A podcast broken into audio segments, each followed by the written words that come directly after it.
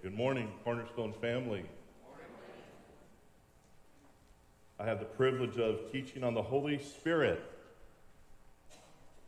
in a tiny capsule form. In Hebrew, from the Old Testament, it's ruach. Say it with me. Ruach. Very good. Okay, this is like participation time, okay? So make sure you look at your friend and encourage them to participate. No judging. And from the New Testament Greek, it's the word pneuma. That's a lot easier to say, isn't it? Try it with me. Pneuma. I knew you could do that. Now, if I were going to teach on, say, baseball, I could tell you how beautiful the game is, how structured the game is, how there's so many rules and everybody knows how to play. If you're a Giants fan, that's good news. If you're especially, say, a Dodger fan, it's even better news. It's going to be a great year, right? Uh, I could tell you about how the infield was square and there's ninety feet on all sides. It makes sense. The pitcher's rubber's twenty-four inches by six inches. And that's about ten inches above the level of home plate. That's sixty feet, six inches away from the back point of home plate. I could tell you that the back of that home plate must be exactly one hundred twenty-seven feet Three and three-eighths inches away from second base. If you're a catcher, that's how far you got to throw it. That's beautiful. It's so precise, it's so organized. But the Holy Spirit, is there a page in the Bible we can say, oh, here's an organized, systematic uh, way to understand the third person of the Trinity? The answer would be no, and that's why we've had this controversy in the church for over two thousand years now. And churches that maybe even have family members in it still argue to this day. Wouldn't that be great if it was such? Maybe that's why some of us just say, let's just stay away from this. Why do we even have it in the sermon series? Pastor Logan, what were you thinking? Teaching team, what were you thinking? Kind of reminds me of a, a movie where they say, we don't talk about pneuma, no, no, no. We don't talk about pneuma. I could go on, but I got to stay focused. But we are going to talk about the Holy Spirit, okay with you? Yes, thank you. And I, this is so condensed, so there's going to be homework for all of us in the coming week and perhaps our lifetime, right? The first thing is, is that we're talking about, from this Romans passage, that life, God's kind of life, begins by the Holy Spirit. Seven chapters, Paul's been dealing with the law, and that shows people's sin, and that sin always leads to death. And then finally you get to chapter eight, and everybody gets to take a breath, because now you find out, how do we get out of this death situation and get some life? And God says, it's through his Spirit. The life giver. One thing about that is that we are set free in Christ to live, first of all, have life, and worship.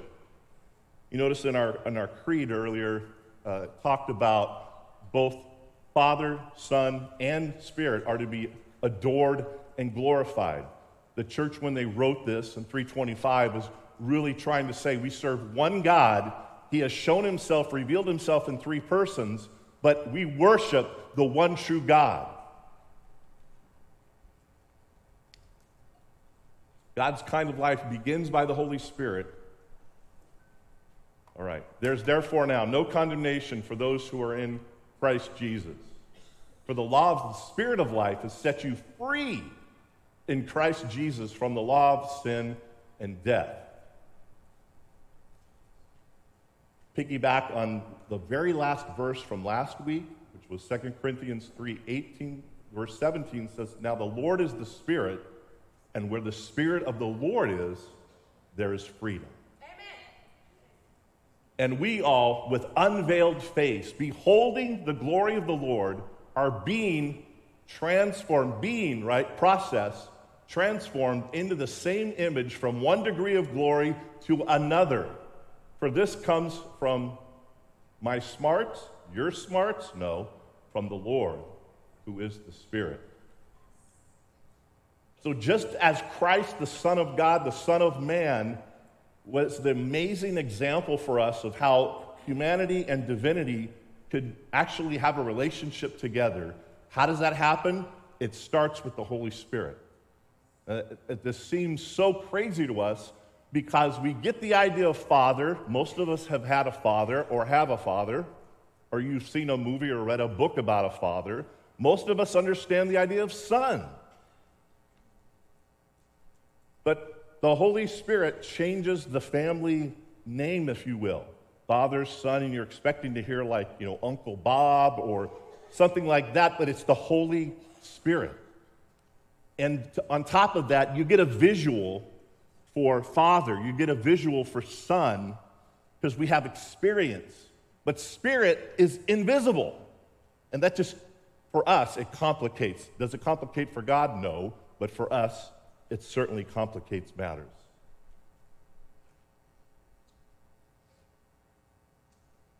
Think about Holy Spirit, right? Not just a spirit.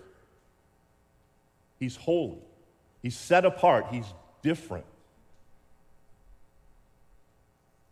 When that Spirit is in your midst, the Bible teaches there is freedom. It, it's hard to, because we want to have one, two, three, A, B, C, right? It makes sense. But how do you grasp something that you can't see? But we know freedom when we experience it, don't we? Countries know freedom when they experience it. Families know freedom when they experience it. If you think we're just sitting and standing up and down during church for our health, you need to tap into what the Holy Spirit is actually working on today. Somebody once told me that. Is, is, do we stand up and down because that's the exercise for Christians? You know, I teach fifth grade now, so these questions come out of the corners of the room all the time. I think, no, I said, if we were actually doing that, we'd probably have some kind of cardio if we were really doing that. No, it's we do that for reverence. Uh, when we sing, we actually sing better. When we're standing, our diaphragm gets a chance to give us some air. These are practical reasons that fifth graders can latch on to. Oh, okay. What is the Spirit up to today? Every man, every woman, every boy, every girl needs to have an encounter with the Spirit of the risen Christ and be brought from death to life. That is a reason to worship, is it not? Yes. We sing, holy, holy, holy, Lord God Almighty. And at the end of that song, it's God in three persons, blessed Trinity. What happens when the church worships? Well, at one time in the book of Acts, it says this, and while they were worshiping the Lord and fasting, the Holy Spirit said, set apart for me Barnabas and Saul for the work to which I have called them. In a worship service, the, the Holy Spirit calls out the, perhaps the greatest missionary duo of all time. And then they have to actually say, uh, do we want to give up our best two leaders? They didn't even, it, the, the record says there was no discussion. They were like, yep, we're going to send Saul and Barnabas. Saul, of course, changed his name later to, to Paul. Now, we have a meeting right after church, and we've been praying, and we've been worshiping. I hope you're expecting God to actually speak during that meeting this afternoon. I wouldn't want to miss it. I hope you don't. That was a good part, spot for like an amen or like something there, right? Okay. Sometimes I know you're like, you're just like, what's he going to do? Is he going to pull out a prop? I, I don't want to miss it. Try not to think like that, okay? Just like go with the flow. I know Jesus said this, ladies and gentlemen. He said, the Father is seeking worshipers. Is that still true today?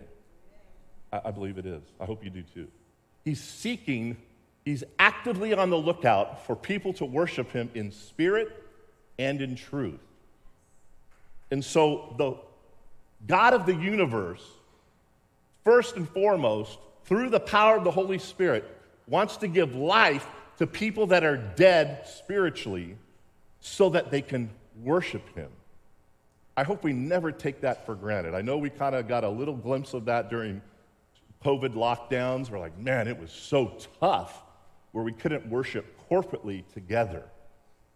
And uh, I can't even imagine what it's like to be in the Ukraine and not being able to do what you normally do, right? But Christians find a way to worship God, even in a bunker. So how does this life happen? Well, this is what Paul says in a, in a lot of places, but clearly in Romans eight, he says this life is made possible by the cross, the cross of Jesus Christ. For God has done what the law, weakened by the flesh, could not do. See, the law always kept showing people sin, kept showing how you flubbed up. It's almost like that was the purpose for it. So that once you found out you were a sinner, you were supposed to do something, and God had a plan. Once you found out you were a sinner, he had an answer for you. It was the cross of Christ. When you look through human history, it's like God was like directing human history to that exact perfect moment in the first century A D. Was it a surprise? Was it a coincidence? Impossible. The odds are overwhelming against any coincidence when you start putting together all the things in human history, the prophecies that were made hundreds of years before. The cross was exactly at the right time for you and for me. Now, I can't grasp the the deepness of this. The law, God's law, whether that be something that you can recite or whether it's written, but surely the law may be thought of as Torah, as the written word of God, which the Jewish people held in high esteem. And I, I believe from working through the people and Christ and then the church, I think that's a little taste of how we hold God's word in high esteem today, which I believe totally is why we stand. Even though we might have stood eight times, we're going to stand for the reading of God's word. Why? Because we stand for things that we respect or have authority in our lives. Now, wouldn't it be a crazy day if we said, okay, let's just be honest. If you're just playing a game and God's law doesn't really have any authority, please stay seated. Well, everybody would still stand, right? Because nobody wants to be embarrassed in a crowd. But think about it. It's our job. It's like, man, I'm excited. I get to stand because God's word's about to be proclaimed. It has meaning for you. It has meaning for me. It has meaning for our family. Look at the people that have gone before us and what they have sacrificed that we could have one, two, eight, fourteen. I don't even know how many Bibles I have. Same for you? Man, we have the written word of God for us, and it tells us about this amazing thing called the cross of Jesus Christ. Don't you hate it when your iPad just goes boink? Okay, if Siri starts talking, it's not me, it's this. All right, thank you. How can all sin for all time be poured out on the perfect Son of God on a Roman cross? I don't understand, but that's what God did. So that the death that was justifiable for sin, he took it for all of us. All sin for all time, physically, spiritually, on the person of Jesus Christ on a Roman cross just outside Jerusalem in human history. No movie person could show the drama that was really happening then. So we have, we're in the season of Lent, and that's a part of us to reflect on that again, and we get closer to Good Friday and Easter Sunday morning, right? That's all a part of that, and it's so exciting that we get to do that. Well, John sixteen, quickly. John is the part uh, where Jesus is talking to the disciples right after the Last Supper. And he tells them, and when he comes, this is the Holy Spirit, he will convict the word concern, of, concerning sin and righteousness and judgment. Concerning sin, because they do not believe in me. Concerning righteousness, because I go to the Father and you will see me no longer.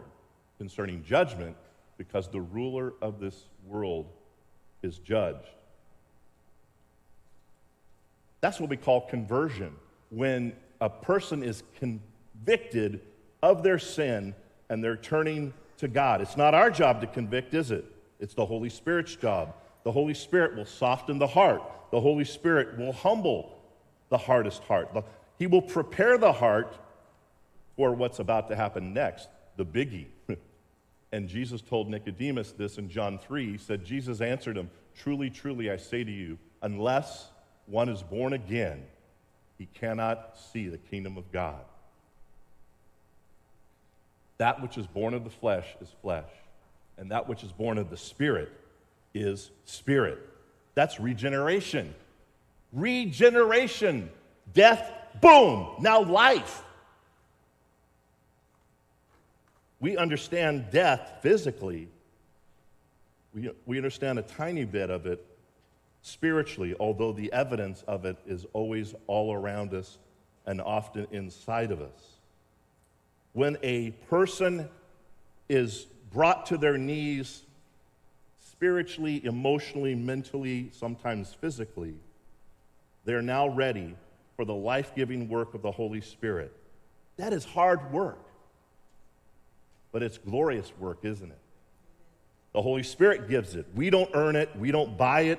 You don't memorize twelve principles and you get a, a new life certificate. The only way to get God's kind of life is by the Holy Spirit. My father, Frank Mott, um, was raised in a Catholic church, probably went, you know, four or five times, went through World War Two, got married, had three kids. Um, before I was born, though, my mother took the other two kids to a Baptist church in downtown Long Beach, California. And then they had evening services that, that was always the gospel message. And there was this lady that they invited to do a chalk talk. I guess this was a big deal. This is in the fifties. And so my dad was in his thirties at the time, and the lady did a chalk talk, and you didn't know what the picture was right until the end. And evidently this church like was asking people to serve in the church, even though they weren't Christians. And my dad, because of his salesman-type personality, was uh, an usher bulletin guy. That's what they let him do. So he was in the back of the church, you know, watching, handing out bulletins. And he was watching this, and his testimony is that it was kind of like everything else faded away. You just saw down, and when the lady did the black light and there was the cross, all the stuff that he had heard as a kid, as a young adult, even chaplains during World War Two, it all made sense right there. And he says that is the moment he was regenerated by the Holy Spirit. He knew it, and from what everybody told me, that was a different man, and I was raised with that father. My brother and sister were raised maybe with a different father, if you get my drift. So the cross is amazing. There's conversion, there's regeneration, and the Holy Spirit work does that work. Now, a lot of people that I've known, even in seminary, but pastors and people in churches for years, when they're asked to give a testimony, they usually share that moment. Like, when did you come to know Christ? They're talking about when their sin was exchanged for life. And then when you say, okay, then what? And there's this awkward silence.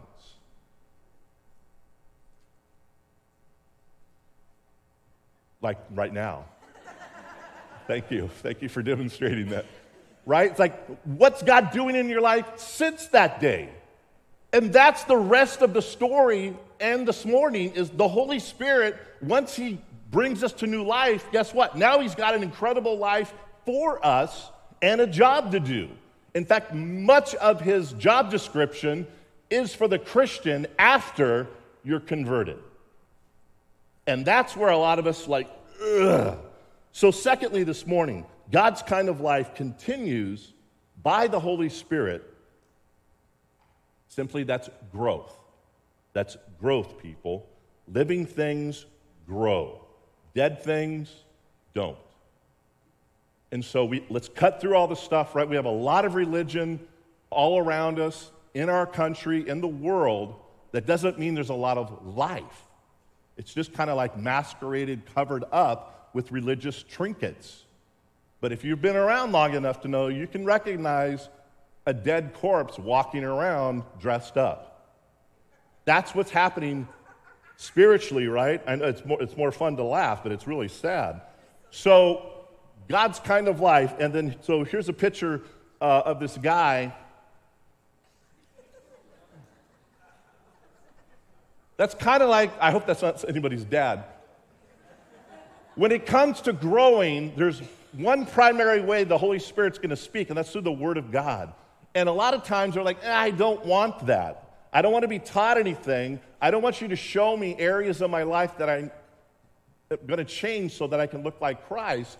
And it's kind of like that where somebody's just a baby Christian, and they, they might be eighty, ninety years old, but they pretty much, they never grew once the Holy Spirit came. Now, those people often are miserable people, because the Holy Spirit, his job now, now that you're saved, is, okay, now I'm going to do all these great things in your life, right? So this is the uncomfortable part of the sermon, sorry. Uh, but we'll try to, to help us all along the way. Peter, even Peter, this is what he said. He's speaking and he says this, knowing this, first of all, that no prophecy of Scripture comes from someone's own interpretation, for no prophecy was ever produced by the will of man. But men spoke from God as they were carried away along by the Holy Spirit. Okay, our creed mentions that, that the, God spoke through the Holy Spirit, through the prophets, right? So it's not just some guys out there talking this way to a nation that maybe was struggling, right? They actually spoke from God to a situation. That's what the prophets were doing, and those things ended up getting written down and preserved. Amazing. We get to read what Jeremiah said. We get to read what Micah said. The Holy Spirit primarily is going to speak through the Word. Second Timothy, you remember that verse? You might have learned it uh, when you were a kid if you've been in church all your life. All Scripture is breathed out by God and profitable for teaching, for reproof, for correction, and for training in righteousness.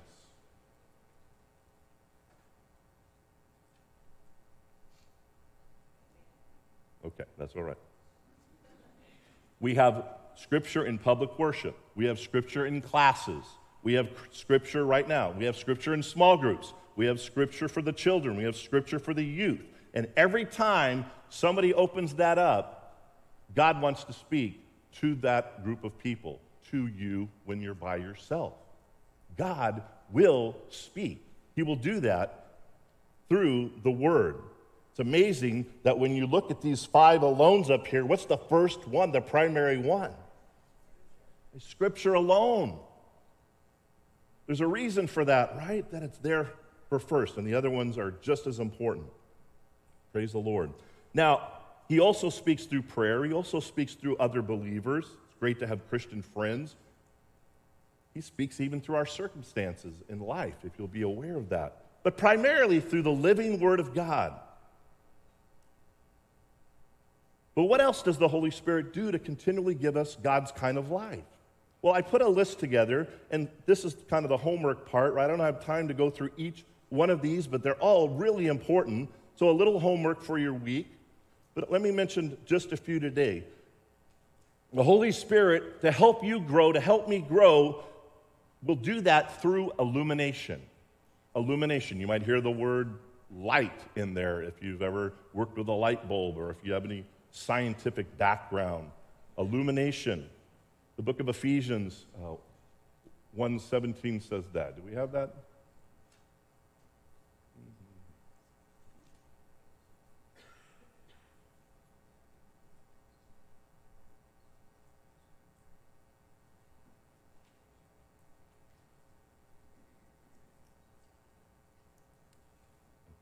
We're working on that.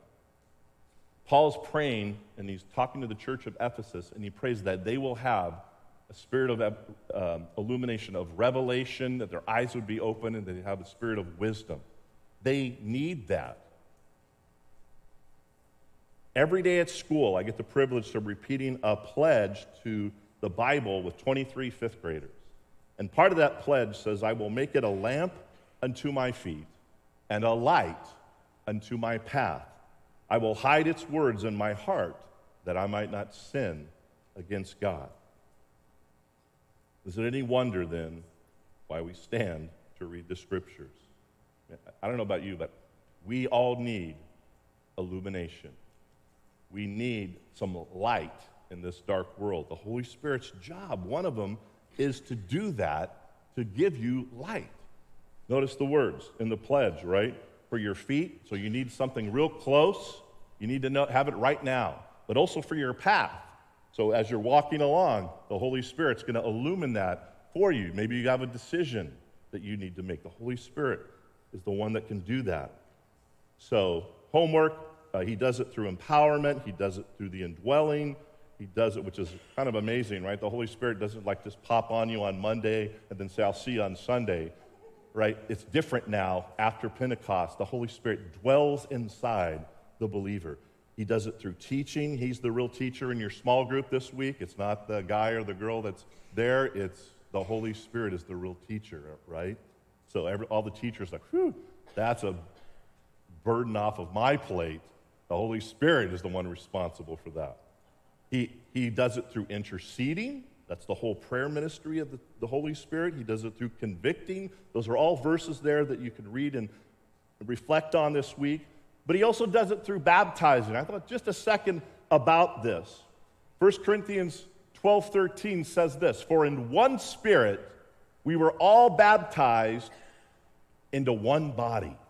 He's talking about the church, isn't he? Jews or Greeks, slaves or free, and all were made to drink of one spirit. Hmm. It doesn't say we're all baptized into one baptismal tank. That would just be a dirty tub, wouldn't it? Christian baptism, friends, is baptism, baptism by the Holy Spirit. That's what it is. Now, what's all the deal with the water stuff? That's the symbol of life. And the church has been arguing about the mode of baptism, sometimes to the point of death, when the whole point of it was to point us to who? Who's the real baptizer? It's the Spirit of God.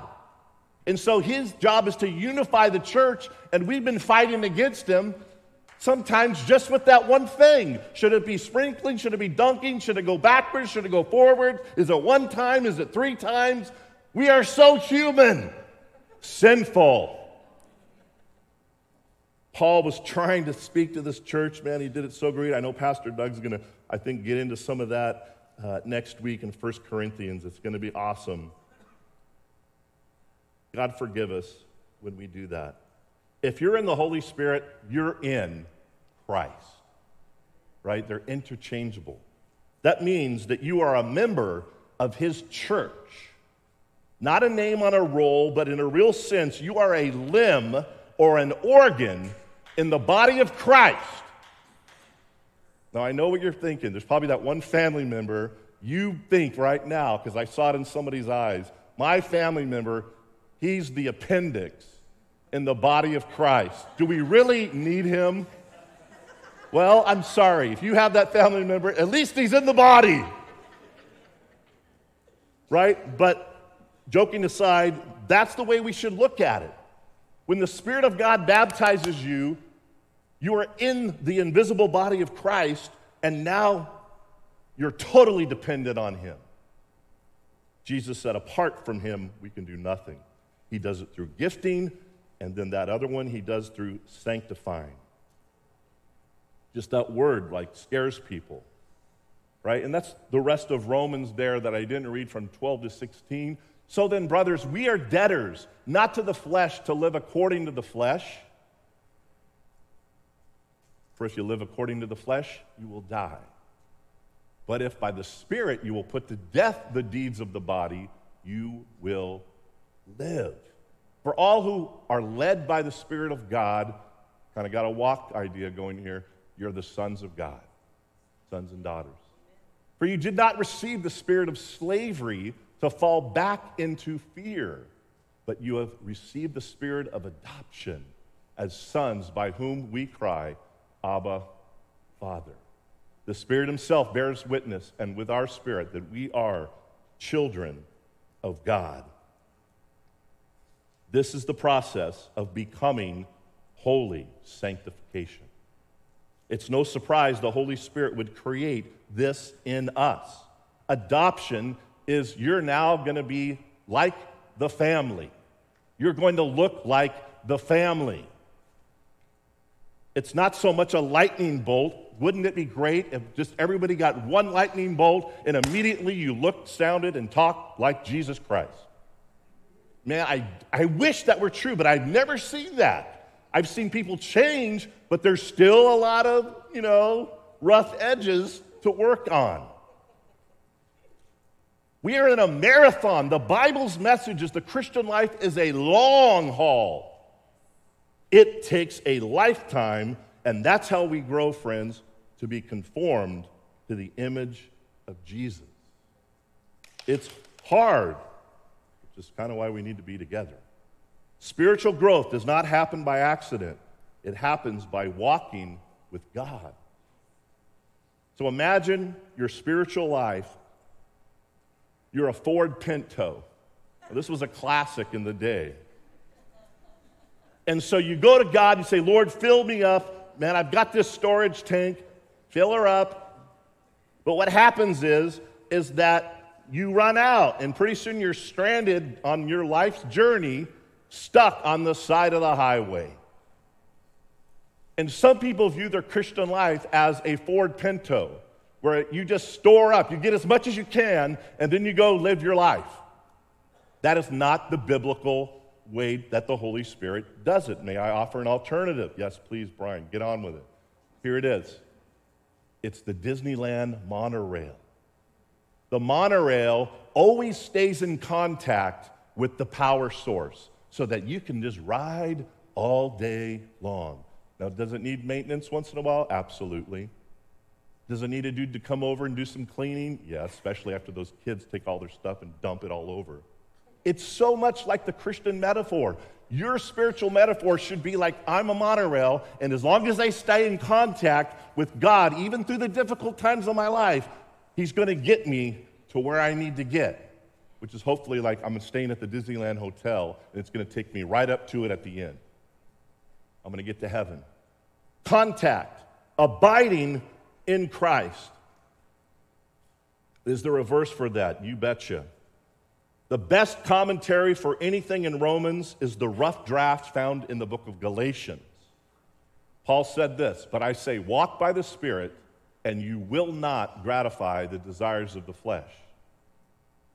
For the desires of the flesh are against the Spirit, and the desires of the Spirit are against the flesh. For these are opposed to each other, to keep you from doing the things you want to do. We got to let him lead. We got to keep walking with the Spirit. Stay in contact. Once again, I know Pastor Doug is going to touch on that next week. Now, why does this really matter? Three quick things to think about, to reflect. Mm. Number one, have you received God's life from the giver of life? Have you received God's life from the giver of life? You must be born again, John said. You must be born of the Spirit.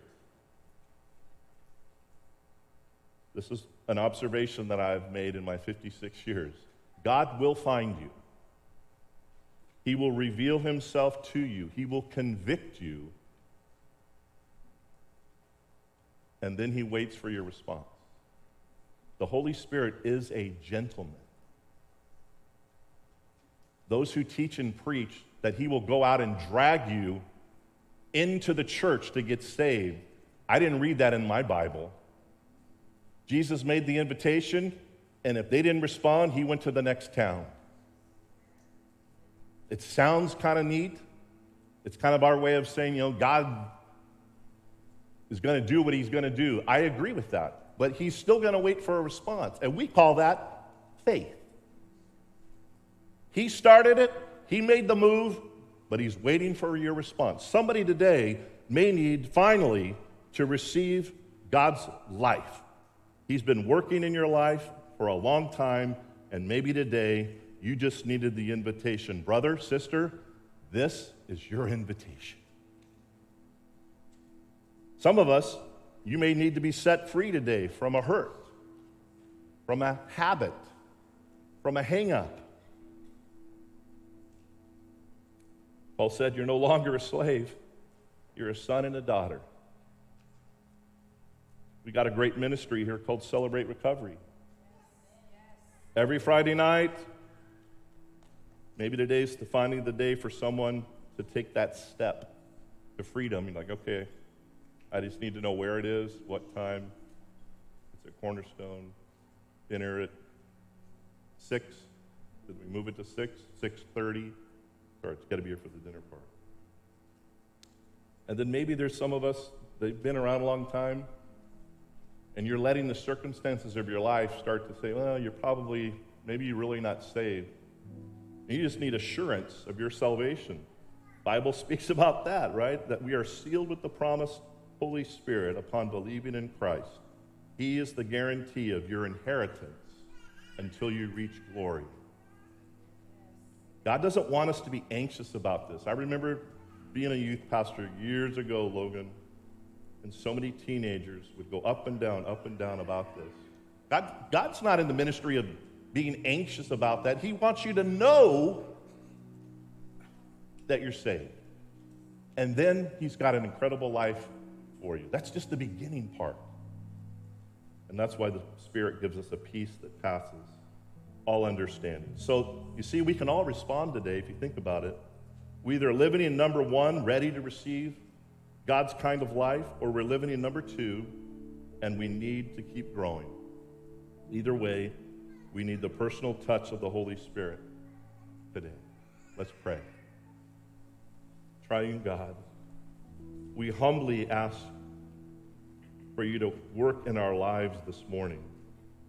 As we obey your word today, may we know your will for our lives and have the power to follow through. We pray in the mighty name of Jesus. Amen.